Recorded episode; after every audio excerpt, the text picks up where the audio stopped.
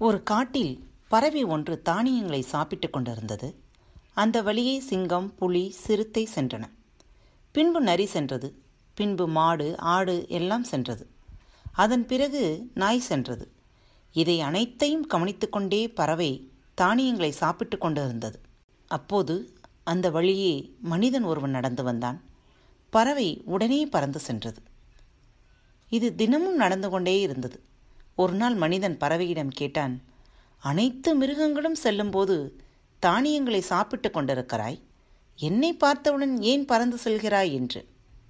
அதற்கு பறவை சிங்கம் புலி சிறுத்தை இவைகளின் குணம் கொள்வது நரியின் குணம் ஏமாற்றுவது மாடு ஆடுகளின் குணம் முட்டுவது நாயின் குணம் கடிப்பது அவைகள் அவைகளின் குணத்திலிருந்து எப்பொழுதும் மாறுவதில்லை. ஆனால் நீயோ மனிதா எப்போது எப்படி உன் குணத்தை மாற்றிக்கொள்வாய் என்பது எனக்கு தெரியாது. அதனால்தான் உன்னை பார்த்து பயந்து பறக்கிறேன் என்றது. அன்பான குணம் கொள்வோம். சிரிக்க பழகுங்கள்.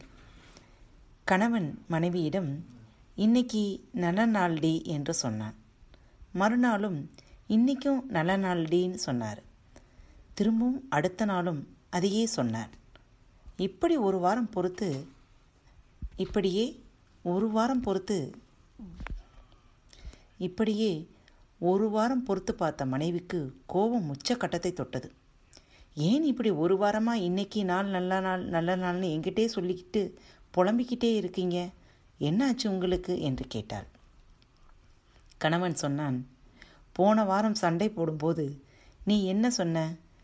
இப்படியே பண்ணிக்கிட்டு இருந்தீங்கன்னா ஒரு நல்ல நாளாக பார்த்து எங்கள் அம்மா வீட்டுக்கு போயிடுவேன் பார்த்துக்கோங்கன்னு சொன்னல அதுதாம்மா உனக்கு நான் ஞாபகப்படுத்திக்கிட்டே இருந்தேன்.